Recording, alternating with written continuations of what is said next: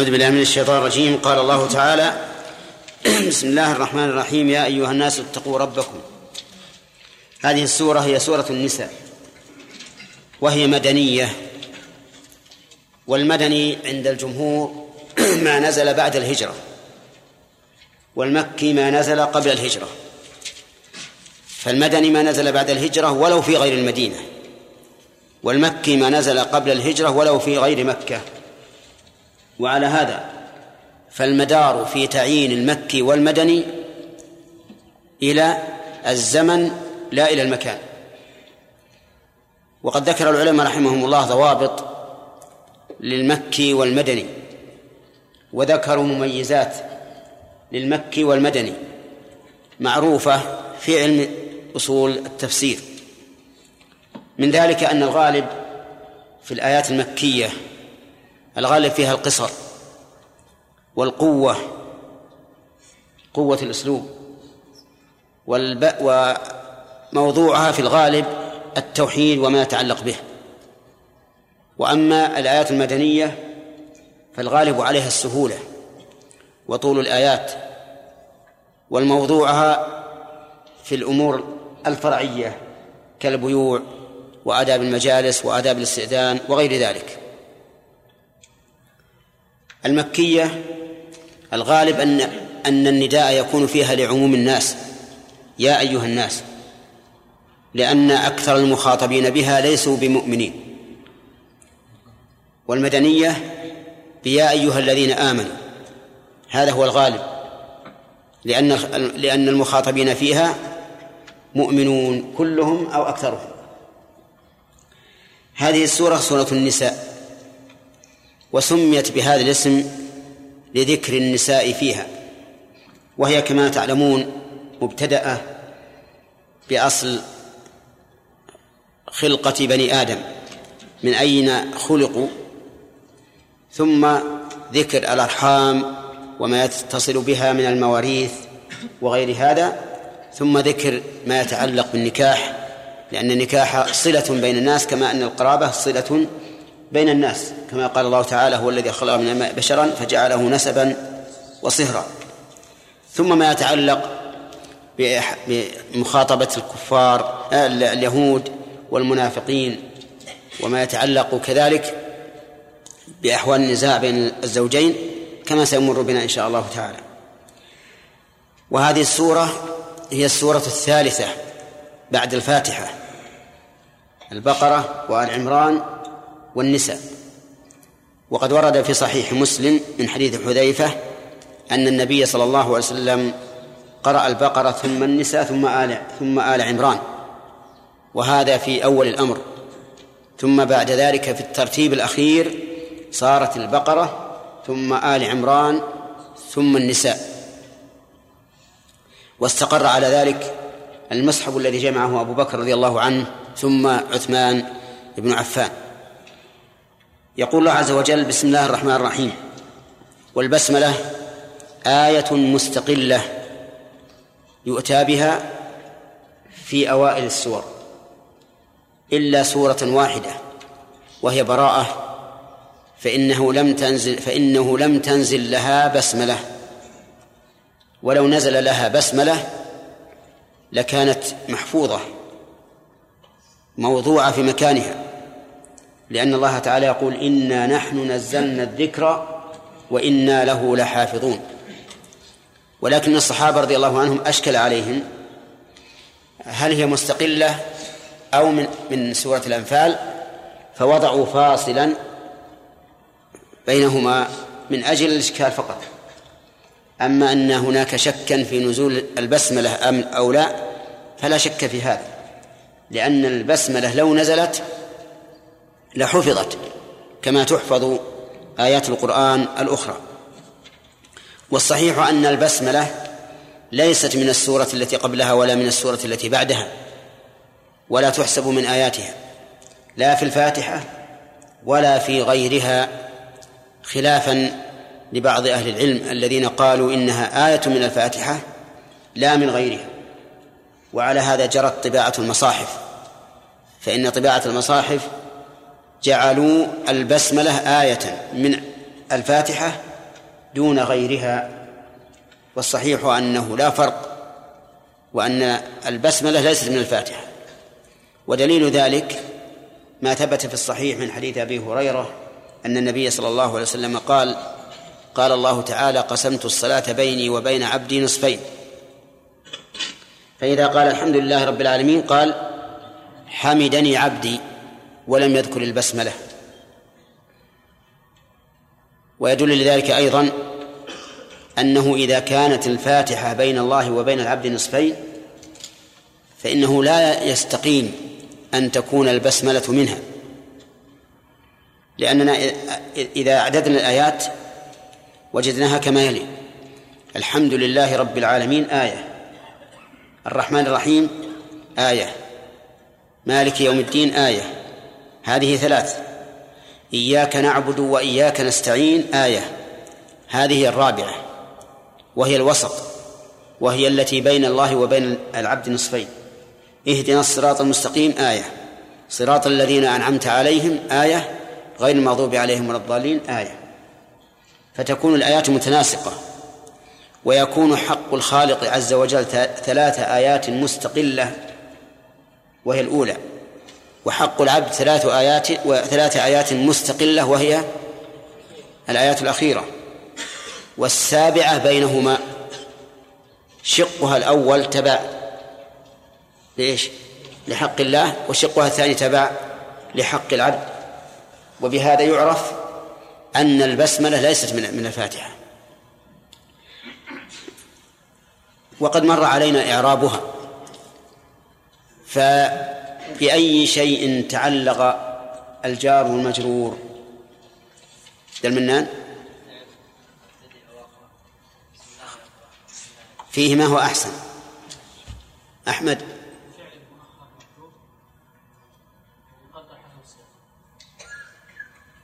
حسب السياق إيش السياق؟ يعني حسب ما ابتدأ به أو ما سمى عليه. إذن هي البسملة جار مجرور متعلق بمحذوف وهذا المحذوف فعل مؤخر يقدر بحسب المسمى عليه. فإذا كنت أريد أن أقرأ فالتقدير بسم الله أقرأ. أريد أن أذبح بسم الله أذبح. أريد أن أتوضأ بسم الله أتوضأ. وهلم جرا. وإنما اختير أن يكون الفعل متأخرا تيمنا بالبداءة بسم الله من وجه ولإفادة الحصر إيش؟ من وجه آخر. لأن تقديم ما حقه التأخير يفيد الحصر فكأنك تقول لا أقرأ إلا بسم الله. وإنما اختير أن يكون فعلا لا اسما أي لا نقدر بسم الله قراءتي أو بسم الله ابتدائي. لأن الأصل في في العمل الأفعال دون الأسماء ولذلك لا تجد اسما عاملا إلا بشروط بخلاف الأفعال وإنما قدر مناسبا لما يسمى عليه لأنه أنسب ولأن النبي صلى الله عليه وسلم قال من لم يذبح فليذبح بسم الله. قال فليذبح بسم الله. فقدر فعلا خاصا وهو الذبح. طيب أما لفظ الجلالة فهو علم خاص بالله عز وجل وحده لا يسمى به غيره بالإجماع. وأما الرحمن فهو علم خاص بالله أيضا لا يسمى به غيره. وأما الرحيم فهو علم على الله عز وجل اسم اسم من أسماء الله علم عليه. لكن يوصف به غيره. كما قال تعالى في النبي صلى الله عليه وسلم لقد جاءكم رسول من أنفسكم عزيز عليه ما عنتم حريص عليكم بالمؤمنين رؤوف رحيم. بماذا يفسر أهل السنة الرحمن الرحيم؟ يفسرون الرحمن بأنه ذو الرحمة. ذو الرحمة وهي صفة لازمة تتعلق بذات الله عز وجل. ومن آثارها الإنعام والإحسان. ويفسرها أهل التعطيل بالإحسان.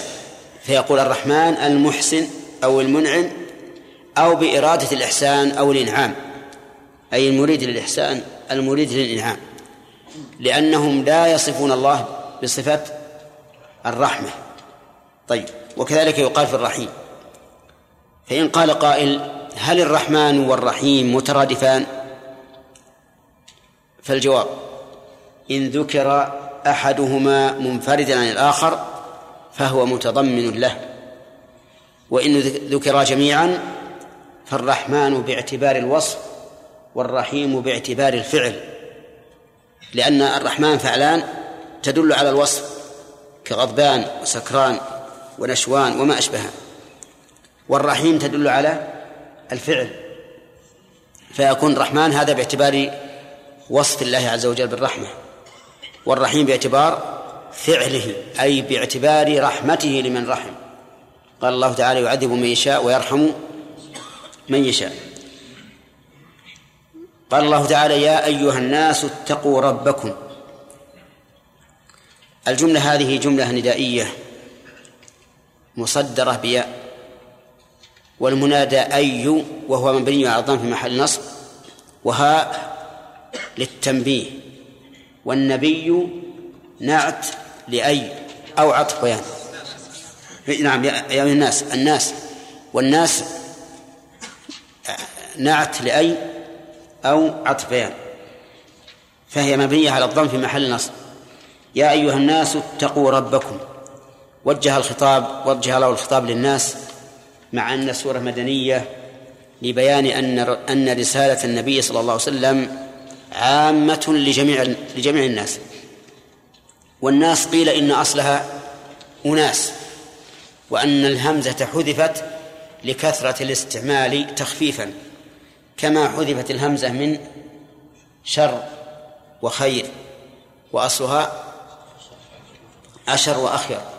تقول هذا خير من هذا أي أخير منه هذا شر من هذا يعني أشر منه لكن حذفت الهمزة تخفيفا لكثرة الاستعمال. وهو مشتق من الإنس من الأنس لأن لأن البشر كما يقال عنهم مدنيون بالطبع يحتاجون إلى أن يأنس بعضهم ببعض. ولهذا لا تجد أحدا يحبب إليه الخلوة إلا لسبب. سبب خارج عن ما جبى الله عليه الناس. يا أيها الناس اتقوا ربكم الذي خلقكم من نفس واحدة. التقوى هي من الوقاية وهي أن يتخذ الإنسان وقاية من عذاب الله بفعل أوامره واجتناب نواهيه. والرب في قوله ربكم هو الخالق المالك المدبر فهو متضمن لهذه المعاني الثلاثة خالق أي موجد بعد العدم أي موجد من العدم والثاني مالك لا يشركه أحد في ملكه والثالث مدبر للأمور على ما تقتضيه حكمته. الذي خلقكم من نفس واحدة الذي صفة لرب ولكنها صفة كاشفة. ومعنى قولنا كاشفة أي موضحة موضحة لهذه الربوبية أو لبعض معانيها. واحترزنا بكلمة كاشفة عن كونها مقيدة لأننا لو جعلناها مقيدة لكان هناك ربان رب خلقنا من نفس واحدة ورب لم يخلقنا من نفس واحدة وليس الأمر كذلك بل الذي خلقنا من نفس واحدة رب واحد. فتكون الصفة هنا صفة إيش؟ كاشفة أي موضحة لمعنى الربوبية أو لبعض معناها. خلقكم أوجدكم من نفس واحدة وخلق منها زوجها. هذه النفس هل يراد بها نفس بعينها أو المراد بالنفس الجنس؟ الظاهر الأول أن المراد بالنفس نفس بعينها وهو آدم عليه الصلاة والسلام الذي هو أبو البشر خلقه الله تعالى من طين بيده الكريمة وعلمه أسماء كل شيء يحتاج إليه لأنه خلق من غير أن يكون هناك أحد يتعلم منه اللغة. فعلمه الله تعالى اللغات التي يحتاج إليها. فيكون معنى قوله علم آدم الأسماء كلها يعني اجلس يعني. علم آدم الأسماء كلها يعني مما إيش؟ مما يحتاج إليه. نعم. وقوله خلق منها زوجها أي خلق من هذه النفس زوجها وقد جاء في الآثار أنها خلقت من ضلعه الأيمن. والله أعلم لكن ثبت في السنة أن المرأة خلقت من ضلع وخلق منها زوجها ولم يقل زوجتها لأن اللغة الفصحى أن الزوج يطلق على الرجل والمرأة. وأصله ضد الوتر لأن الزوجة إذا انضمت إلى إلى زوجها صارت شافعة له بعد أن كان بعد أن كان منفردا. ولهذا يقال الزوجة شريكة زوجها في الحياة لأن بعضهما انضم إلى بعض. خلق منها زوجها وزوج ويعنى بها أو يراد بها حواء. وبث منهما رجالا كثيرا ونساء. بث بمعنى نشر. وأخرج.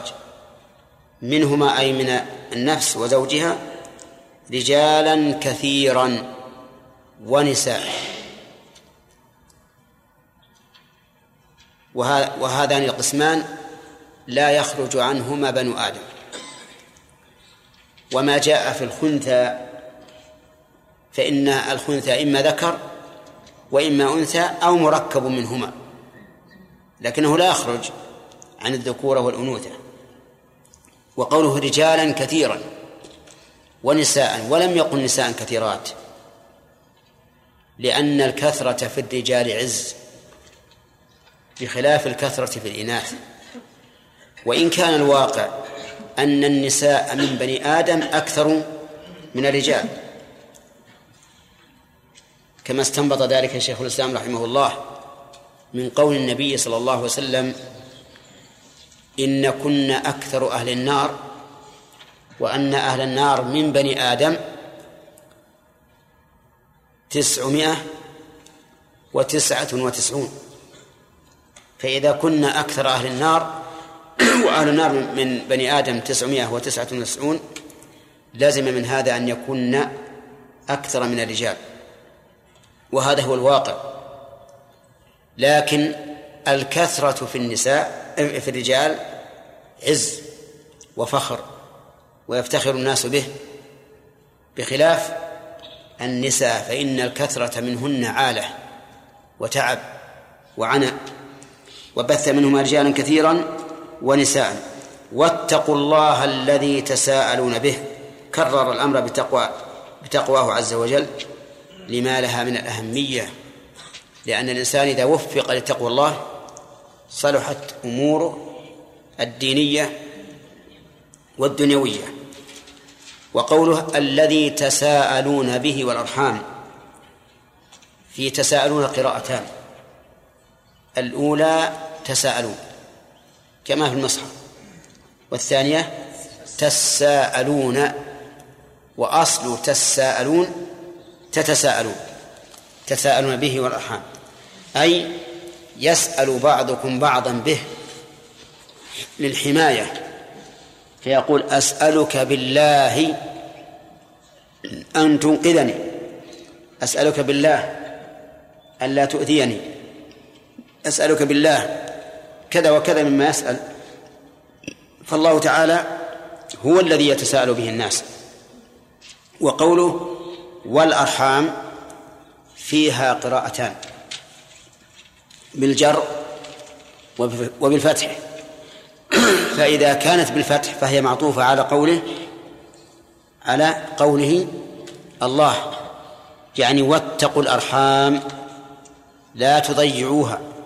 لا تفرطوا في حقها. والأرحام جمع رحم وهم القرابة. فيكون في الآية أمر بصلة الأرحام والقيام بحقها. وأما على قراءة الجر والأرحام فالمعنى فهي معطوفة على الضمير في به. الضمير في في به. أي يتساءلون به وبالأرحام. كيف التساؤل بالأرحام؟ التساؤل بالأرحام أنه مما جرت به العادة عند العرب أنه يقول أسألك بالله وبالرحم أو يقول أسألك بالرحم التي بيننا التي بيني وبينك. وهم لعصبيتهم يقدرون الرحم تقديرا بالغا ويحترمونها ويرون حمايتها. ولهذا ذكرهم الله تعالى بها. فقال واتقوا الله الذي تسالون به وبالأرحام. فإذا قال قائل هل بين القراءتين منافاة والأرحام والأرحام؟ فالجواب لا. والقراءتان في الحقيقة تصير الكلمة كلمتين. تصير الكلمة كلمتين. فإما أن تكون القراءة تبيانا لإحدى القراءتين يعني كل قراءة تبيان للأخرى وإما أن تكون القراءة الثانية جاءت بمعنى جديد. وهنا القراءتان إحداهما مبينة للأخرى ولا كل واحدة جاءت بمعنى جديد؟ ها؟ كل واحدة جاءت بمعنى جديد. فقراءة النصب فيها الأمر باتقاء الأرحام أي اتقاء التفريط في حقهم. والآية الثانية فيها التذكير بأن الناس يتساءلون بالأرحام وإذا ولا ولن ولم يتساءلوا فيها ولم يتساءلوا بها إلا لعظم حقها بينهم. نعم. إن الله كان عليكم رقيبا. لما أمر بتقواه عز وجل مرتين في الآية قال إن الله كان عليكم رقيبا أي يراقبكم في جميع أحوالكم. هل أنتم اتقيتم الله أم لم تتقوه؟ هل أنتم اتقيتم الأرحام وقمتم بواجبها أم لم تتقوها؟ هذا هو معنى قوله إن الله كان عليهم رقيبا. وختم الآية بهذه بهذه الجملة يراد بها التهديد من المخالفة كما لو قلت لأحد من أبنائك افعل كذا فأنا رقيب عليك فهذا يعني أنك إيش؟ ها؟ تهدده بأن لا يخالف وأنه إن خالف فسيجد عقوبته يستفاد من هذه من هذه الآية الكريمة فوائد أولا وجوب وتقوى الله على جميع الناس. من أين تؤخذ؟ بس بوك بوك يا أيها الناس اتقوا ربكم حيث وجه الخطاب لجميع الناس. ومن فوائد هذه الآية الكريمة بيان أن الناس وجدوا من العدم. الذي خلقكم من نفس واحدة. وفيها الرد على الفكرة الملحدة أن الناس تطوروا من القرود إلى البشرية. من أين تؤخذ يا عبد الرحمن؟ ونحن لا نعرف النفس إلا إلا آدم. الذين نحن, نحن من نسله. ولكن من ادعى أن أصل بني آدم قرد. قلنا له إقرارك على نفسك مقبول وعلى غيرك غير مقبول. طيب ومن فوائد هذه الآية الكريمة التذكير بنعمة الله عز وجل بما خلق لنا من الأزواج. يقول خلق منها زوجها. ومن هنا للتبعيض ويجوز أن تكون للجنس بياني بيانية أي من جنسها. وهذا من النعمة الكبيرة. لو كانت أزواجنا من غير جنسنا هل يمكن أن نركن إليها؟ ها؟ أبدا. لا يركن الإنسان إلا إلى إلى من كان من جنسه. لو كانت من جنس البقر أو من جنس الغنم هل يركن إليها الإنسان؟ لا يمكن. بل ينفر منها نفورا شديدا. ومن فوائد الآية الكريمة أن أصل هذه البشرية التي لا يحصيها إلا الله أصلها كم؟ أصلها واحد. وإن شئت فقول أصلها اثنان زوج وزوج. خلق منهما هؤلاء الرجال الكثير والنساء. بشر لا يحصيهم إلا الله عز وجل. لقوله وبث منهما رجالا كثيرا ونساء. ومن فوائدها أن كثرة الرجال أكثر أهم من كثرة النساء. لقوله رجالا كثيرا فإن التنصيص على كثرة الرجال يدل على أهميته أهمية هذه الكثرة. ومن فوائد الآية الكريمة أهمية التقوى. ولهذا كرر الله الأمر بها مرتين. ومنها الإشارة إلى أن التقوى واجبة بمقتضى الربوبية وبمقتضى الألوهية. خالد. الذي خلقكم. يا أيها الناس اتقوا ربكم. هذه مقتضى الربوبية. نعم. واتقوا الله الذي تساءلون به والأرحام. نعم تمام. ومن فوائد الآية الكريمة أن التساؤل بالله أمر واقع معروف عند العرب لقوله تساءلون به. ولكن هل يجوز للإنسان أن يسأل غيره بالله؟ نقول إن كان المقصود بذلك التذكير فلا حرج. وإن كان المقصود بذلك الإلزام ففيه نظر. إذا قال أسألك بالله يعني أذكرك به حتى تراعي عظمة الله وحقه هذا لا بأس به. إذا كان القصد الإلزام أنك ستلزمه فهذا إحراج. إحراج. ومن ذلك ما يقع أحيانا من بعض الذين يقدمون أسئلتهم في المحاضرات يقول أسألك بالله إلا ما رددت عليه أو يقول لمقدم السؤال أسألك بالله إلا ما قدمته. هذا إحراج. قد يرى المجيب أو المقدم من المصلحة أن لا يقدم هذا السؤال أو أن لا يجاب عليه. طيب فإذا سأل بالله هل يجوز؟ هل تجب إجابته؟ نعم. نقول إن سأل بالله شيئا محرما فلا كرامة له ولا تجوز إجابته. كما لو قال أسألك بالله أن تدخل بستان فلان وتأتي لنا منه ببرتقال وتفاح. يجوز هذا ولا لا؟ لا لا يجوز ولا كرامة. طيب إذا سأل بالله شيئا يضرني. قال أسألك بالله أن تعطيني نصف مالك. إيش طماع هذا؟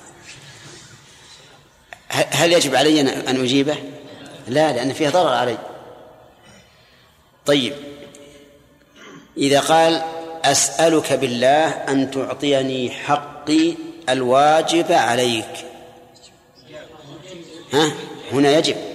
يجب من وجهين أول أنه حق واجب والثاني أنه سأل بالله. وقال بعض أهل العلم إن معنى قول النبي صلى الله عليه وسلم من سألكم بالله أي من سألكم حقا أوجبه الله عليه. أوجبه الله على المسؤول. فكأن فكأن معنى قوله من سألكم بالله أي من سألكم بشرع الله. أي من سألكم سؤالا يقتضي الشرع إجابته. نعم. فأجيبوا وليس المعنى من قال أسألك بالله. لأن من قال أسألك بالله قد قد يراد بها معنى لا يصح إطلاقا. يعني إذا قال أسألك بالله وأراد أن يجعل الله شفيعا إلى هذا المسؤول كان هذا حراما.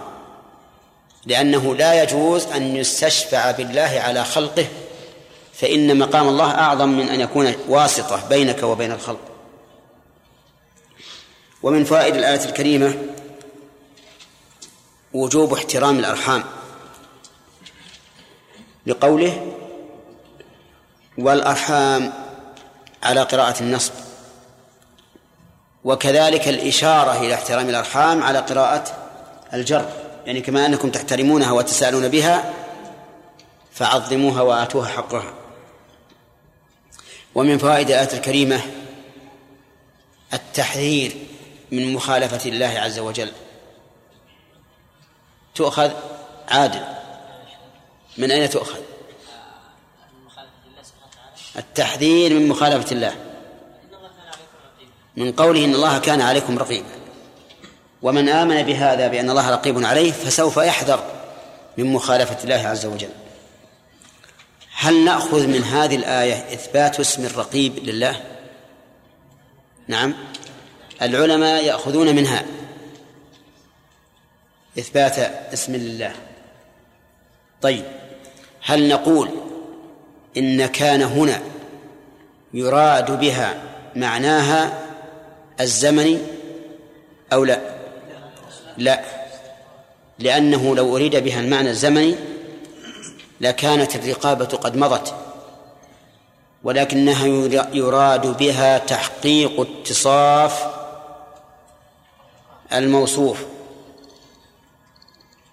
بالصفة التي كانت خبرا في هذه الجملة. إذن تحقيق أن الله رقيب علينا. وكذلك قوله تعالى وكان الله غفورا رحيما ليس المراد أنه كان. فزال بل المراد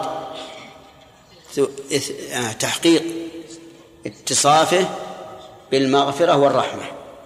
إن الله كان عليكم رقيبا. نعم. نعم. نعم. أقوى من حيث الثبوت والاستمرار لكن هذه في مقام التهديد أقوى لأنها تفيد التجدد والحدوث والاستمرار يعني وأنه مهما عملتم في أي وقت فالرقابة ثابتة. نعم عبد الرحمن.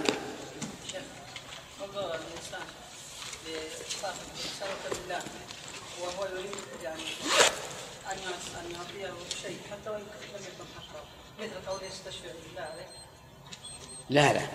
أستشفع بالله عليك حرام. ما يجوز. لكن إذا قال أسألك بالله فبعض الناس يريد بها بهذا المعنى. يريد بها هذا المعنى أي يريد بها أن يستشفع بالله عليك. فإذا كان هذا مراده حرم. وأحيانا يقول أسألك بالله يعني بحق الله يعني ألزمك بما لله عليك من الحق أن تقول أن تعطيني كذا.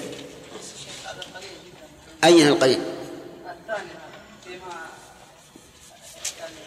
إذا كان يريد الأول يجب النهي عنه.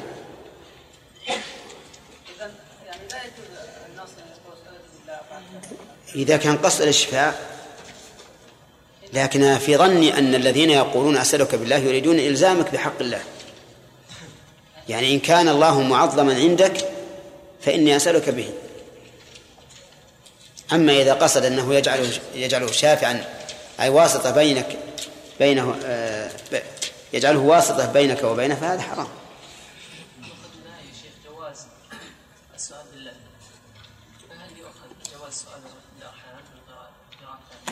إي نعم نعم. بس إنها لا تقرن بالله. يقول أسألك بالرحم اللي بينه وبينك. يعني كأنه يذكره الصلة التي بينه وبينه حتى لا يعتدي عليه. زين.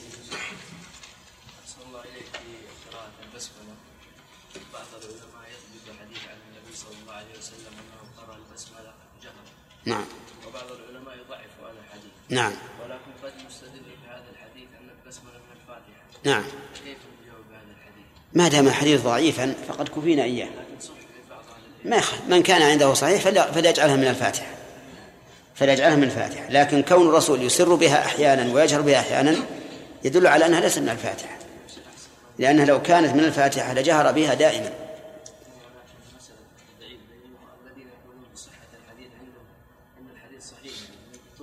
ما يخال خلوك أنا أقول صحيح. لكن هل هو جهر ولم يسر؟ ولم يسر؟ طيب. إصراره بها بعض الأحيان يدل على أنها ليست من الفاتحة لأنه لو كانت منها لجهر بها دائما كما يجهر بالفاتحة. هذه واحدة. شيء ثاني كون كون الجهر بها يدل على أنها منها احتمال. وحديث أبي هريرة قسمت الصلاة بيني وبين عبدي بين عبدي نصفين ما في احتمال. نعم. ها؟ إي نعم. أو إيه خلاف. لتنويع الخلاف. والأرجح في هذا أنه إن كان ما بعدها مشتقا فهو نعت. مثل يا أيها النبي. وإن كان جامدا مثل يا أيها الناس فهو عطف بيان. سليم قال عنك الرسول صلى الله عليه وسلم اللهم صل وسلم السكوت عنها بعض الاحيان هذه يؤخذ منها ان عدم الإحراج للأمة. صلى الله عليه وسلم. إنه راعي يعني الشيء ما هو واجب يراعي راعي في ذلك. نعم. يؤخذ من هذا يعني المعنى ذا إيه ربما يؤخذ هذا المعنى. ربما يؤخذ. لكن كثيرا من العلماء يضعفون حديث الجهر بالبسملة. لاحظ هذه. نعم.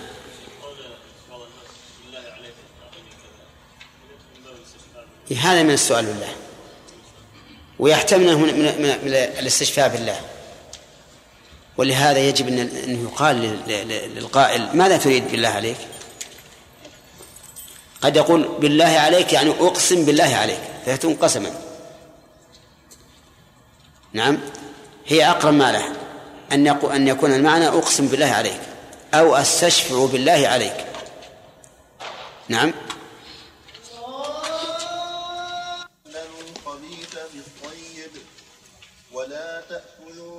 أموالهم إلى أموالكم إنه كان حوبا كبيرا. وإن خفتم ألا تقسطوا في اليتامى فانكحوا ما طاب لكم من النساء مثنى وثلاث ورباع. فإن خفتم ألا تعدلوا فواحدة أو ما ملكت أيمانكم ذلك أدنى ألا تعولوا وآتوا النساء صدقاتهن نحلة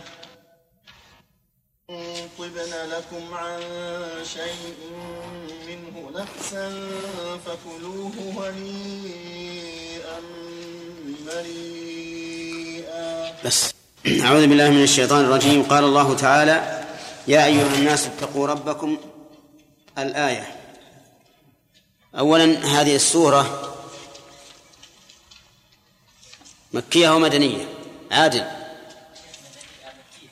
مكية. يا أيها الناس. نعم. يحيى. مدنية. ما الفرق بين المدني والمكي؟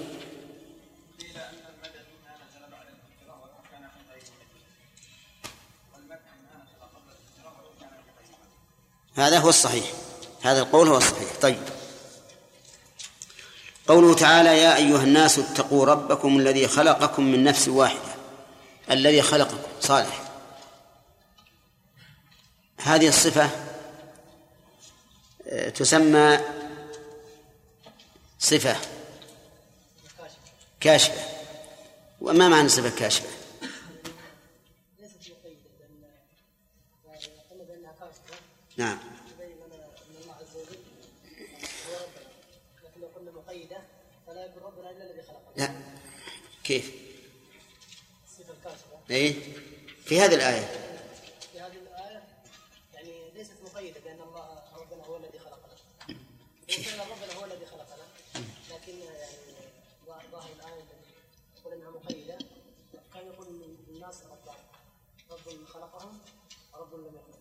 إذا وش معنى كاشف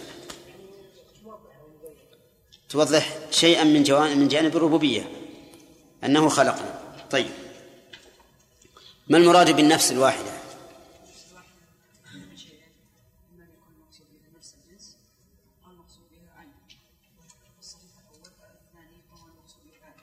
نعم. إما أن يكون مراد بها الجنس أو العين. إن قلنا الج- الجنس فالمعنى من جنس واحد. وإن قلنا العين فال- فالمراد بها آدم وهذا هو الصحيح. طيب. قوله وبث منهما رجالا كثيرا. خالد ما معنى بث؟ آه أنا أردت خالد مزين لكن خير إن. بث منهما. آه. طيب رجالا كثيرا ونساء لم يقل كثيرات. فهل هذا من باب الاكتفاء؟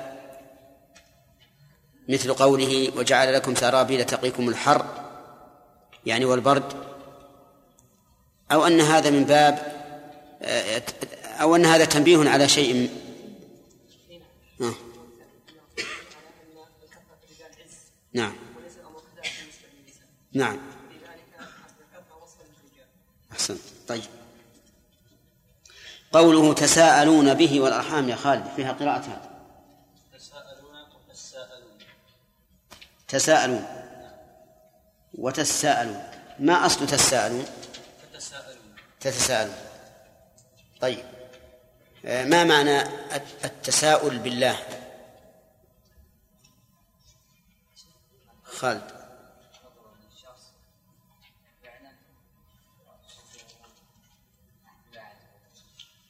كيف؟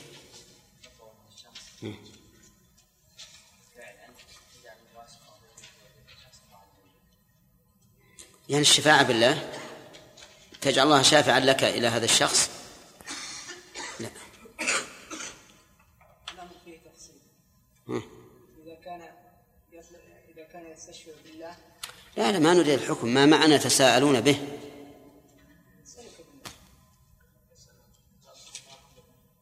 يسأل بعضكم بعضا. بالله مثل. أسألك بالله كذا وكذا أو أنشدك بالله أو ما أشبه ذلك. طيب.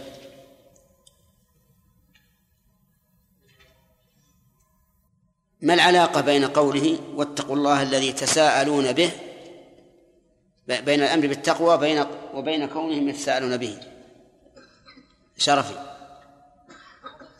ما حضرت اللي جنبك على اليمين. هنا ما العلاقة بين الأمر بالتقوى وكونهم يتساءلون به. نعم. تمام. لأن كونهم يتساءلون به يدل على أنهم أنه عظيم عندهم والعظيم يجب أن يتقى. طيب. قوله والأرحام يا عبد الله العامر فيها قراءتان.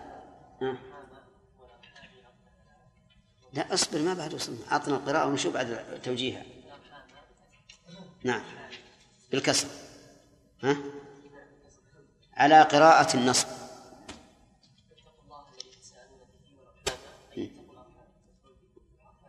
أحسنت. اتقوا الأرحام. كيف نتقيها؟ يعني؟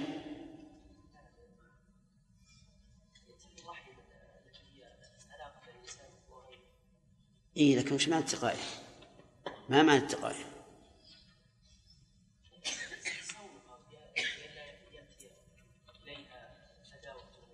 آه. يعني أن لا تقطعوها؟ أن لا تقطعوها. طيب. وعلى قراءة الجار يا زكي.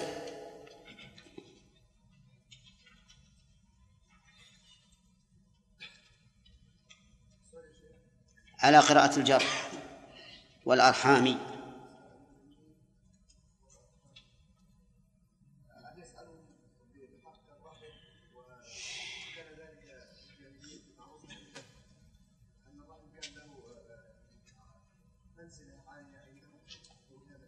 المعنى المعنى وش يكون؟ واتقوا الله الذي تساءلون به والأرحام. يتساءلون بالأرحام. فتكون عطفا على إيه؟ على الضمير في به. كذا؟ ها؟ طيب. قوله إن الله كان عليكم رقيبا. كان تفيد المضي. وهل الله عز وجل كان رقيبا ثم زالت رقابته؟ ها.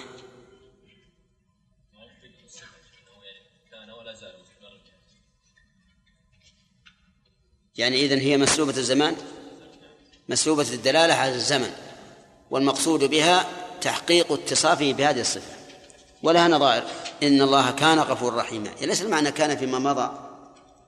بل ثبت أنه غفور رحيم. عرفت؟ طيب. الآن في إشكال على قراءة الجر من حيث القواعد النحوية. لأن النحويين يقولون إذا عطفت على ضمير متصل فأت بالضمير المنفصل.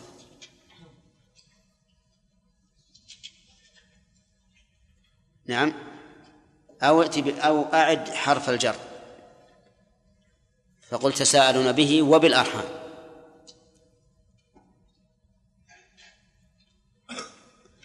نعم. ف فهل نقول إن في القرآن ما خرج عن القواعد؟ ها؟ لا. نقول إن القرآن حاكم وليس محكوما عليه. وكون النحويين يقولون هذا شاذ نقول الشاذ أنتم. ليس في القرآن ما هو شاذ أبدا. القرآن بلسان عربي مبين. وإذا كان يقل استعمال هذا في اللغة عند العرب فإنه بنزول القرآن به يكون كثيرا أو قليلا. يكون كثيرا يقرأه الناس في كل وقت وفي كل حين. ولهذا أنكر أنكر الرازي وأنكر محمد رشيد رضا وغيرهم من العلماء أنكروا على النحويين إنكارا بالغا في هذا. وقالوا كيف يقولون إن في القرآن شيء إن في القرآن شيئا شاذا. والقرآن يحكم ولا يحكم عليه. بل إذا جاء في القرآن تركيب لم يعهد في اللغة العربية فإن الفضل للقرآن بإحياء هذا هذا هذا التركيب. نعم. وابن ابن مالك رحمه الله قال إنه ليس بلازم أن يعاد حرف الجر. فقال وليس عندي لازما إذ قد أتى في النظم والنثر الصحيح مثبتا.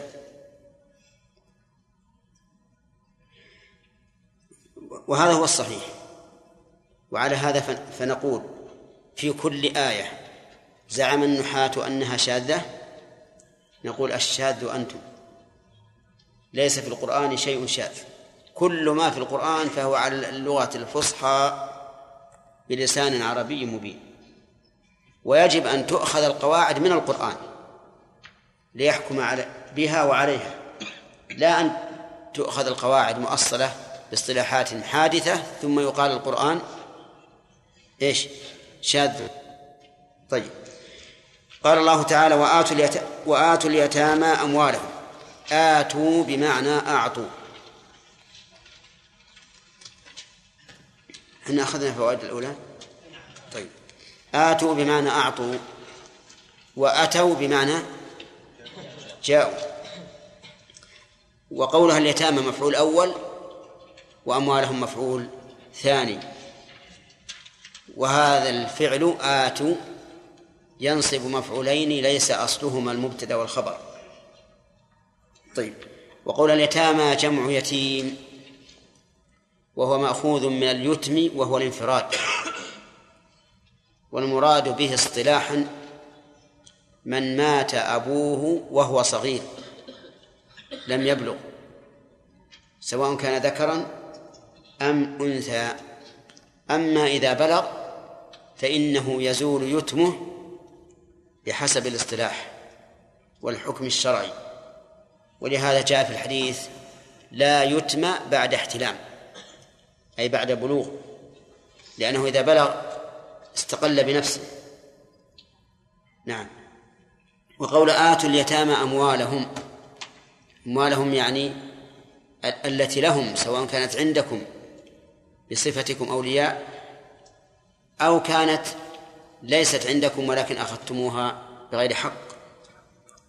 وقول آتوا اليتامى أموالهم يعني لا تخونوا منها شيئا ولا تكتموا منها شيئا ولا تفسدوها بل أعطوها كما كانت.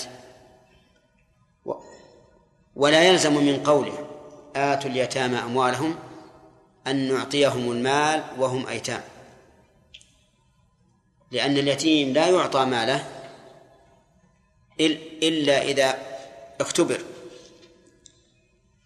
كما قال الله تعالى وابتلوا اليتامى حتى إذا بلغوا النكاح فإن نس منهم رشدا فادفعوا إليهم أموالهم. وهنا فرق بين دفع المال إليه وبين حفظ المال له حتى يؤتاه كاملا. فالآية التي معنا المراد بها الأول أو الثاني؟ الظاهر أنكم ما تفهمون الأول والثاني نستمون. هل هناك فرق بين الإيتاء وبين الدفع؟ نقول نعم بينهما فرق. لأن الدفع معناه لا تعطيه المال حتى يبلغ ويرشد. حتى إذا بلغوا النكاح فإن آنستم منهم رشدا فادفعوا إليهم أموالهم وأما إيتاء المال فالمراد أن نحفظ المال لهم بحيث نعطيهم إياه كاملا عند وجوب الدفع. ولا تتبدلوا الخبيث بالطيب يعني لا تأخذوا الطيب بدل لا, لا تأخذ الخبيث لا تأخذ الطيب بدلا عن الخبيث. لا تتبدل. لا تتبدل الخبيث بالطيب. أي لا تأخذ الخبيث بدلا عن الطيب. كيف لا نأخذ الخبيث بدلا عن الطيب؟ المعنى أننا لا نعطيهم الخبيث من أموالنا ونأخذ بدله الطيب.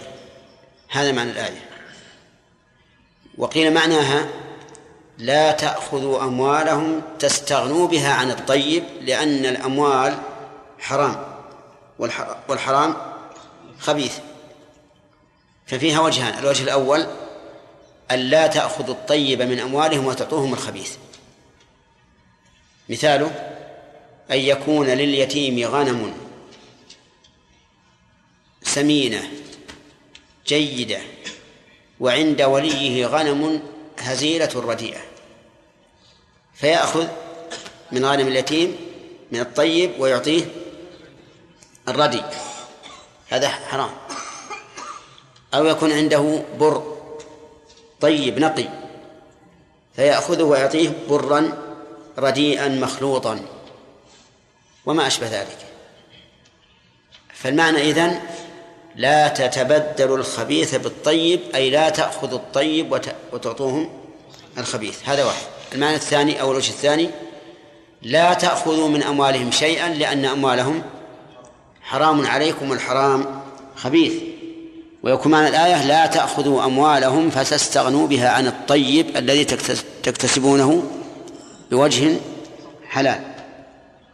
وكلا الأمرين محرم. يعني سواء أخذت ماله بدون أن تعطيه عنه شيئا أو أخذت ماله الطيب وأعطيته مالا رديئا فكله حرام. ولا تأكلوا أموالهم إلى أموالكم. لا تأكلوا أموالهم إلى أموالهم إلى قال العلماء إنها بمعنى مع. أي لا تأكلوا أموالهم مع أموالكم. وقيل بل إلى على بابها ولكن تأكل ضمنت معنى تضم أي لا تضموا أموالهم إلى أموالكم فتأكلوها. وهذا الأخير أصح لأن تضمين الفعل معنى فعل آخر في القرآن كثير وإتيان إلى بمعنى مع قليل. وحمل الآية على المعنى الكثير في القرآن أولى من حملها على المعنى القليل. وهذه من قواعد التفسير. أن حمل الآية على المعنى الكثير في القرآن أولى من حملها على المعنى القليل لأنها إذا كانت هي الكثير في القرآن صارت هي اصطلاح القرآن وهي, وهي, وهي حقيقة القرآن. لا تأكلوا نعم. إلى أموالكم. إنه الضمير يعود على الفعل السابق. المكون من شيئين. تبديل الخبيث بالطيب والثاني أكل الأموال إلى أموالنا. إنه أي هذا الفعل فالضمير يعود على الفعل المفهوم مما سبق. إنه كان حوبا كبيرا أي كان عند الله. حوبا أي إثما أو ذنبا والكبير ضد الصغير لأن الذنوب تنقسم إلى صغائر وكبائر فهذا من الذنب الكبير. في هذه الآية عدة فوائد منها بيان رحمة الله عز وجل حيث أوصى بهؤلاء اليتامى لأن اليتيم محل الرحمة. فهو مكسور الخاطر ليس له أب وربما لا يكون له أم أيضا. فلهذا أوصى الله بالعناية به وبماله. ومنها وجوب حفظ أموال اليتامى. ما وجهه؟ لأنه يلزم من إيتائهم أموالهم إيش؟ يلزم منها الحفظ. إذ لو فرط وأهمل وضاعت الأموال لم يكن قد آتاهم أموالهم. ومن فوائد الآية الكريمة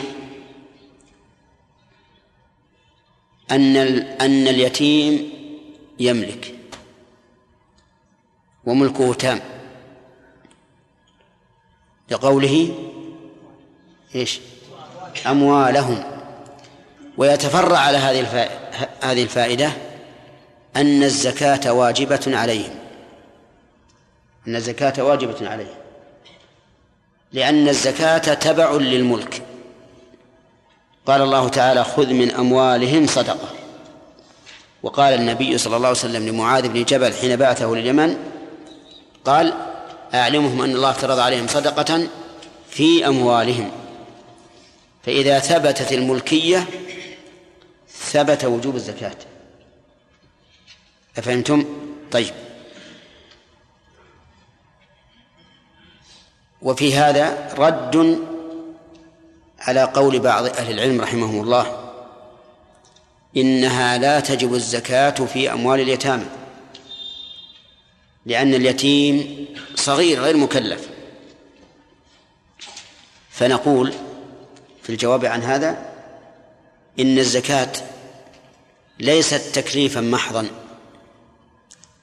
بل هي تكليف لحق الغير وهم الفقراء فهي شبيهة بالدين شبيهة بالدين. ولهذا وجبت في أموال اليتامى والمجانين وإن كانوا غير مكلفين. ومن فوائد هذه الآية الكريمة أن اليتيم تجب النفقة في ماله على من تجب عليه نفقته. من أين تؤخذ؟ من إثبات المالية والنفقة واجبة على كل غني لكل فقير.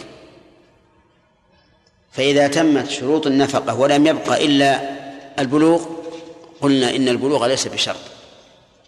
لأن الله أثبت المالية لليتامى وإذا ثبتت المالية ترتب عليها ما يترتب على ذوي الأموال.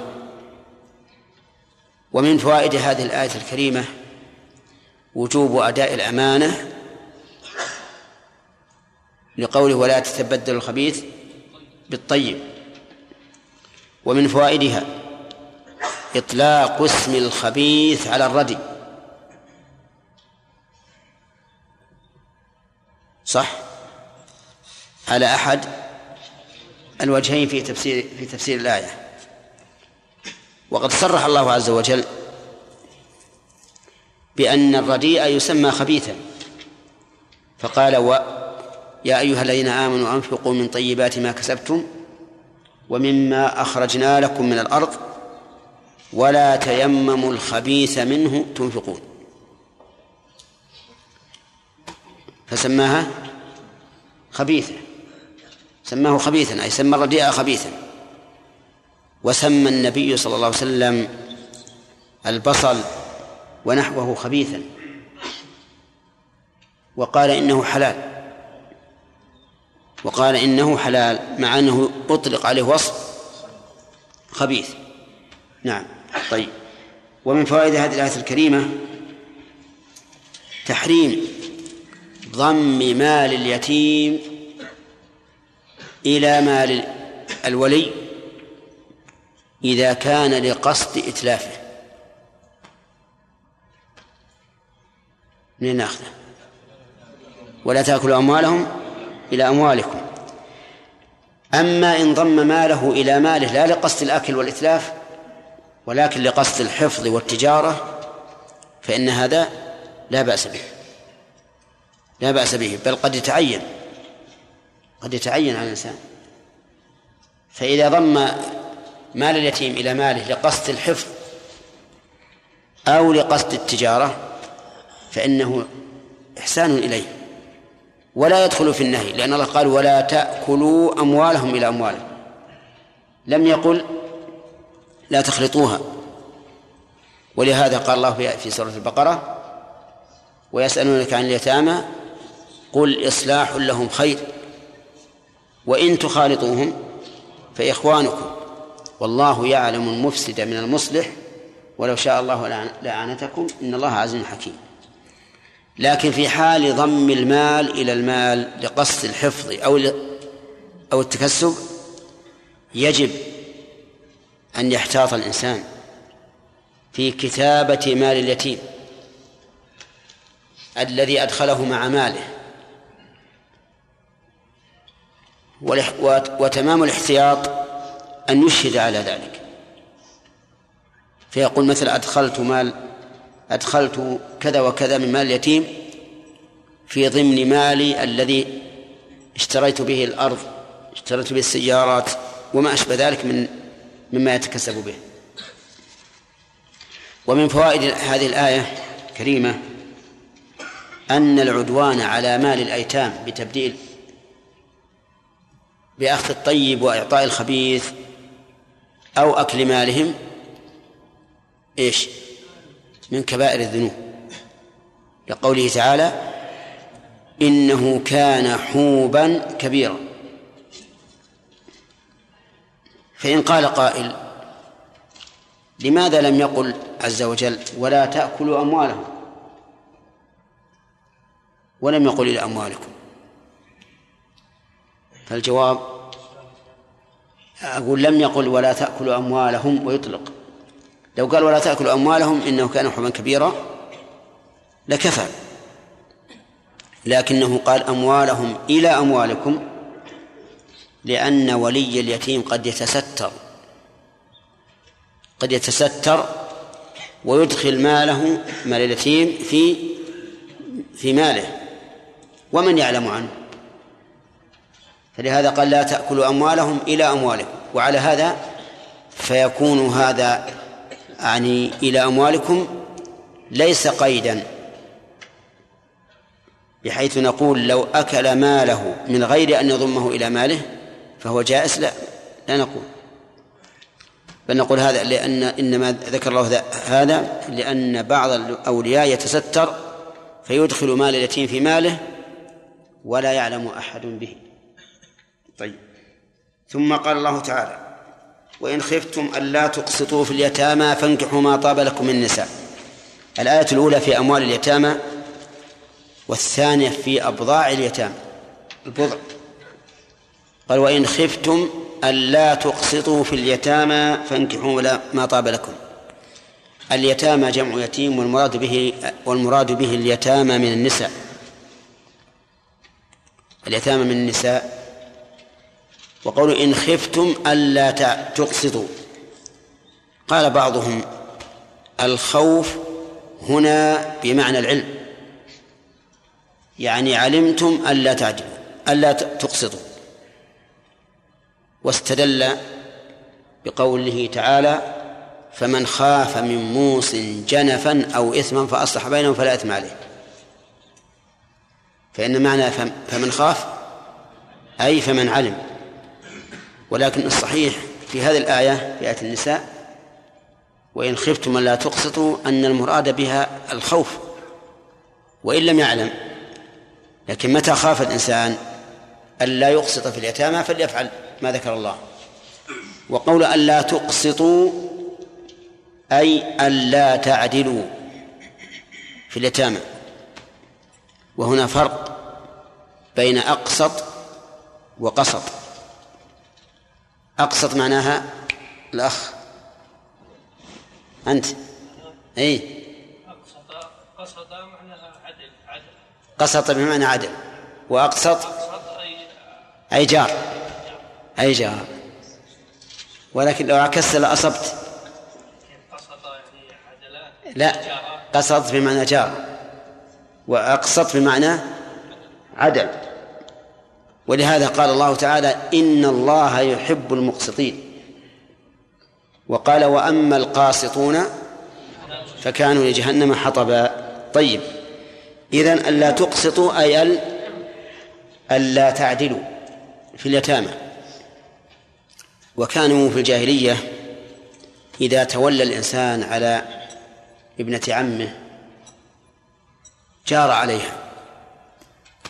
جار عليها بأن يتزوجها وهي كارهة أو يتزوجها بدون مهر أو بمهر قليل أو يتزوجها وهو كاره لها لكن يريد أن يتحجرها أو غير ذلك من أنواع الظلم والجور. فقال الله عز وجل مرشدا عباده إن خفتم عدم العدل فالباب مفتوح. فانكحوا ما طاب لكم من النساء.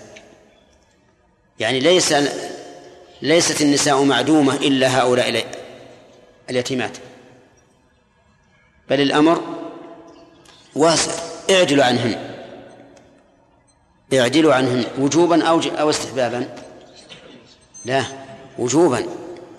إذا خاف أن لا يعدل في اليتيمة وجب عليه أن يعدل عنها. ها. صح. لقوله فانكحوا ما طاب لكم من النساء. يعني اتركوهن. وانكحوا ما طاب لكم من النساء. ما فسرها بعضهم بمن؟ فانكحوا من طاب. لماذا؟ قال لأن المرأة عاقلة من ذوات العقل.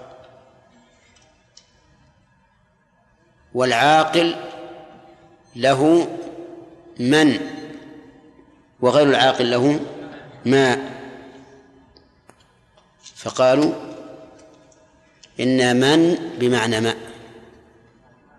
نعم بالعكس إن ما بمعنى من. أي فانكحوا من طاب. ولكن هذا القول ضعيف. بل نقول إذا كان الأمر يراد به الوصف. فالوصف ليس من العقلاء. فيؤتى بماء. يؤتى بماء. وهنا المرأة تطيب للرجل لشخصها أو لوصفها. ها؟ الثاني لوصفها. ولهذا عبر بماء. إلى أن اختيار المرأة لما قام بها من الأوصاف التي توجب اختيارها. فالصحيح أن من هنا أن ما هنا في موضعها وليست بمعنى من. طيب. وقوله ما طاب لكم ما طاب أي ما حسن ورأيتموه طيبا وطابت به نفوسكم. ولا تكرهوا أنفسكم على نكاح من لا تريدون ومن لا تطيب لكم. لأن إكراه الإنسان نفسه على من لا تطيب له كإكراه الرجل نفسه على طعام لا يشتهيه. وإذا أكره الإنسان نفسه على طعام لا يشتهيه صار هذا الطعام في معدته حجارة. يعني لا تهضمه المعدة. ولكن انكح من تطيب به نفسك. طيب تطيب النفس بأي شيء؟ بالجمال؟ نعم. تنكح المرأة لأربع لمالها وحسبها وجمالها. ودينها ومن المال الوظيفة. تنكح المرأة الآن ها لوظيفتها لأن الوظيفة تحصيل للمال. أليس كذلك؟ طيب إذن المرأة تطيب للرجل بأحد هذه الأوصاف الأربعة وهذه أوصاف أغلبية وإلا فقد ينكح المرأة لا لهذه الأوصاف لأسباب أخرى. لكن هذا هو الغالب. فانكحوا ما طاب لكم من النساء من يسميها العلماء إيش؟ بيانية. لأنها جاءت بعد اسم مبهم وهو اسم موصول. فتكون مبينة لهذا المبهم. وكلما جاءت من بعد اسم الشرط أو الاسم الموصولة فهي إيش؟ بيانية. وما تفعلوا من خير يعلمه الله. هذه بيانية. وكذلك هنا.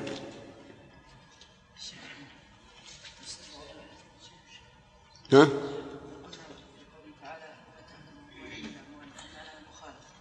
إيش؟ نعم. لا تضموها إلى أموالكم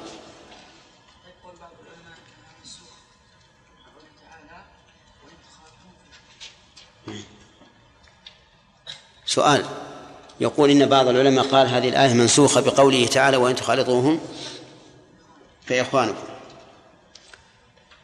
الجواب أن هذا القائل أخطأ. أخطأ خطأ عظيم عظيما. لأن قوله وإن تخالطوهم فإخوانكم ليس هو الأكل الذي نهى الله عنه هنا. حتى نقول إن بين الآيتين تعارضا. الله يقول ولا تأكلوا أموالهم. تخلطوها لأجل تأكلوها. أما إذا خلطها للإصلاح أو لمصلحة فقد عرفتم أن هذا لا بأس به. لكن بعض العلماء عفى الله عنا وعنهم. إذا عجزوا عن الجمع بين بين النصين قالوا هذا منسوخ. وأقول إذا عجزوا لأنه قد لا يكون بين بين النصين تعارض. قد يكون كل نص محمولا على معنى. وهذه مسألة خطيرة جدا خطيرة. لأن معنى النسخ إنكار المنسوخ. بالك ما هي المسألة؟ هينة. معنى النسخ أني أنكرت المنسوخ ولا ولم أجعله حكما شرعيا. فالمسألة خطيرة. ولهذا لا يجوز ادعاء النسخ مع إمكان الجمع. أبدا. نعم. نعم عليان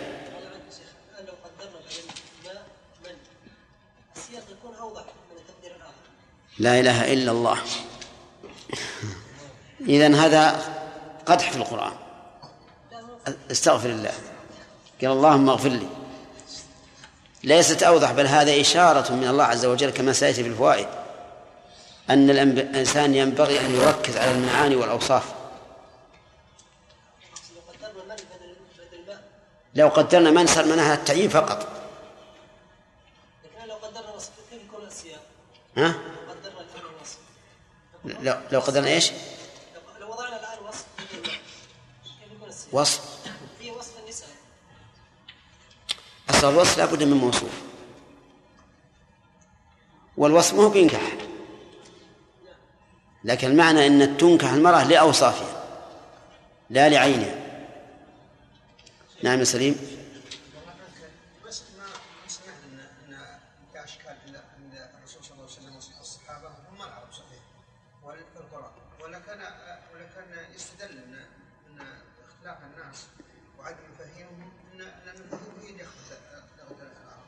هي التي إيش؟ يقول على وقت الرسول صلى الله عليه وسلم هم العرب صحيح ما سمعنا إن جاء اختلاف يعني المعاني قالوا هذا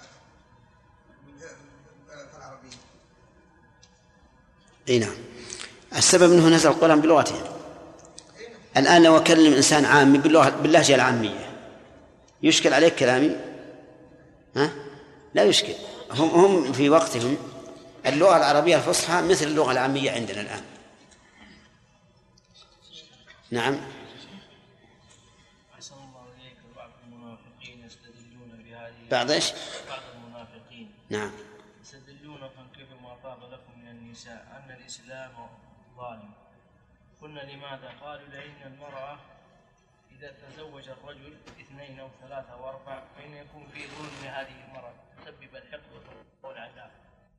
يستدلون من هذه الآية فكيف نوجه؟ أحسن الله؟ ما جاء ما جاء وقتها يا عبد الله. نعم. ما جاء وقت هذا. هذا وقتها في الفوائد إن شاء الله. نعم.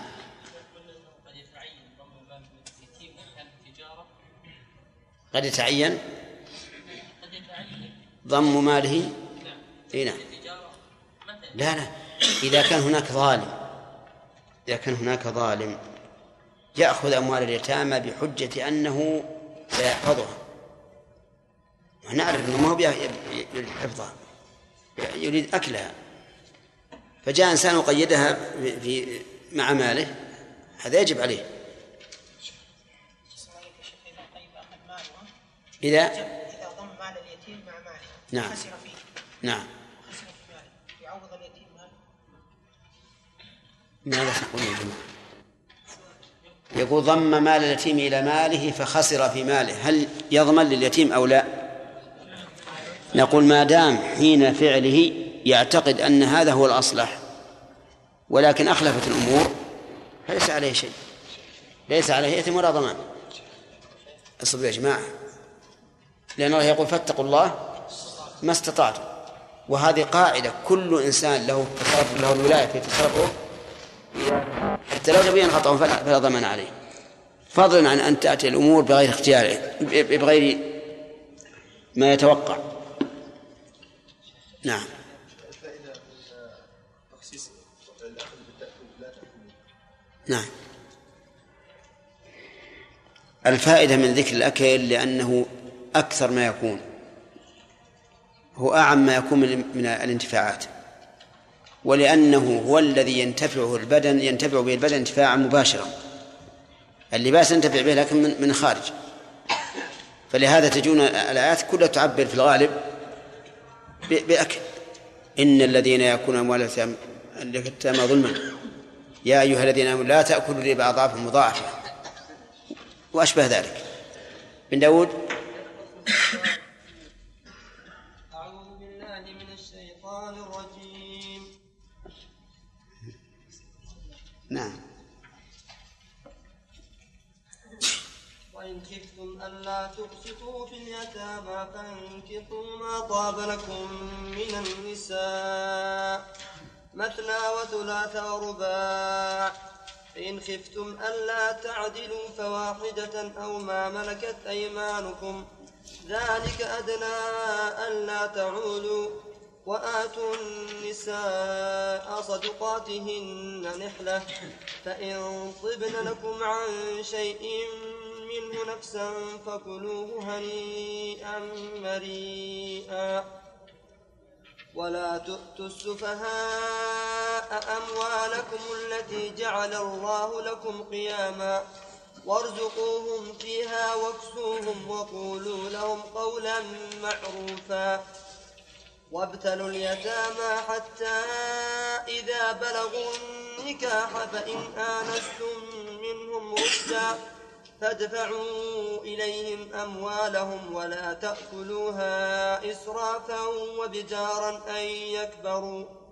ومن كان غنيا فليستعفف ومن كان فقيرا فليأكل بالمعروف. فإذا دفعتم إليهم أموالهم فأشهدوا عليهم وكفى بالله حسيبا. أعوذ بالله من الشيطان الرجيم. قال الله تبارك وتعالى وآتوا اليتامى أموالهم ولا تتبدلوا الخبيث بالطيب. ما معنى آتوا اليتامى أموالهم؟ عبد الله أي أعطوهم أموالهم كاملة من غير نقص. طيب. هل هذا يعني أن ندفع إليهم الأموال وهم أيتام؟ وهم أيتام. نعم محمد. لا ندفع. إذن كيف يقول آتوا أموالهم؟ أي بحفظها لهم. أي بحفظها لهم. وأما الدفع لا يكون إلا بعد البلوغ والرشد. طيب قوله آتوا اليتامى أموالهم. اليتامى جمع. عبد الله؟ نعم.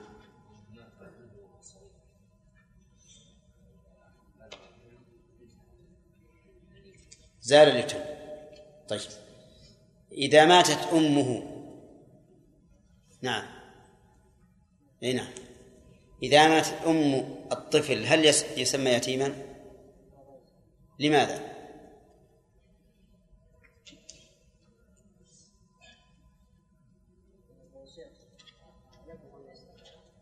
إي نعم لكن لماذا جعلنا من مات أبوه يتيم يتيما؟ ومن ماتت أمه غير يتيم بن داود. صحيح. لأن أباه هو الذي يقوم عليه بالرعاية والكسب بخلاف الأم. طيب. قوله ولا تأكلوا أموالهم إلى أموالكم كيف قال إلى أموالكم؟ زكي؟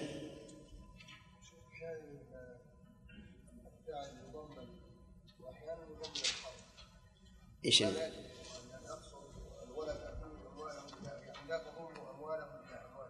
فتأكلوها. طيب. لو ضم ماله إلى ماله للحفظ. الأخ. أي نعم. هل ينهى عنه؟ ما هو الدليل من الآية هذه؟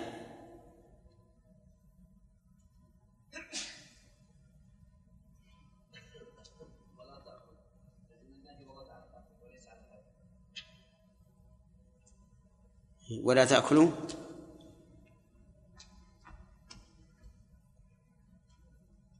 ها. يعني يدل على أن المراد ضمها للأكل. طيب هل هناك آية تدل على ذلك من القرآن؟ على جواز إضافة الأموال اليتامى إلى إلى أموالنا لا للأكل ولكن للحفظ.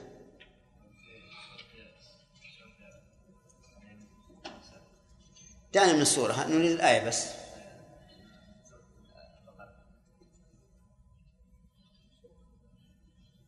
فهد.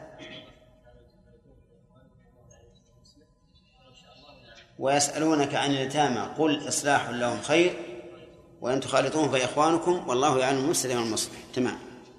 طيب.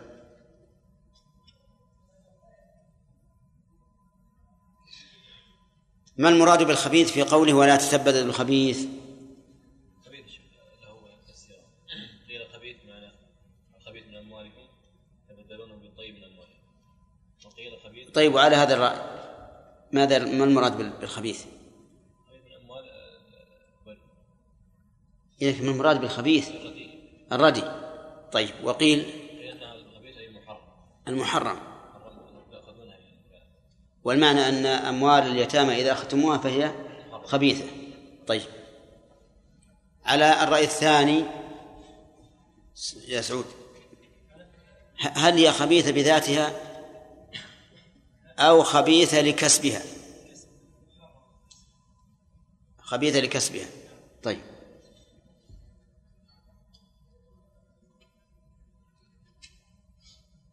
جملة إنه كان حوبا كبيرا سلامة. ما موقعها مما سبقها من المعنى.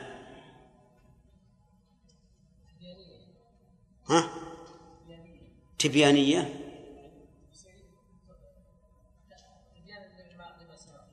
لا.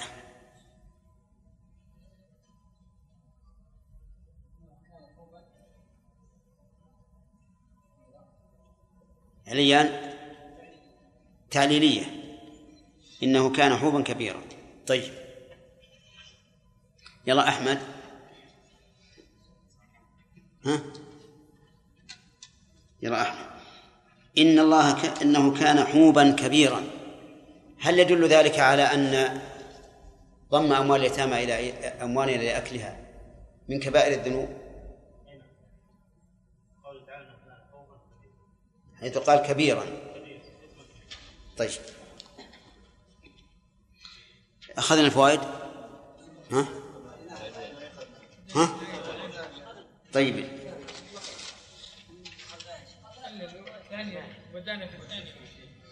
وآتوا اليتامى ما أخذنا.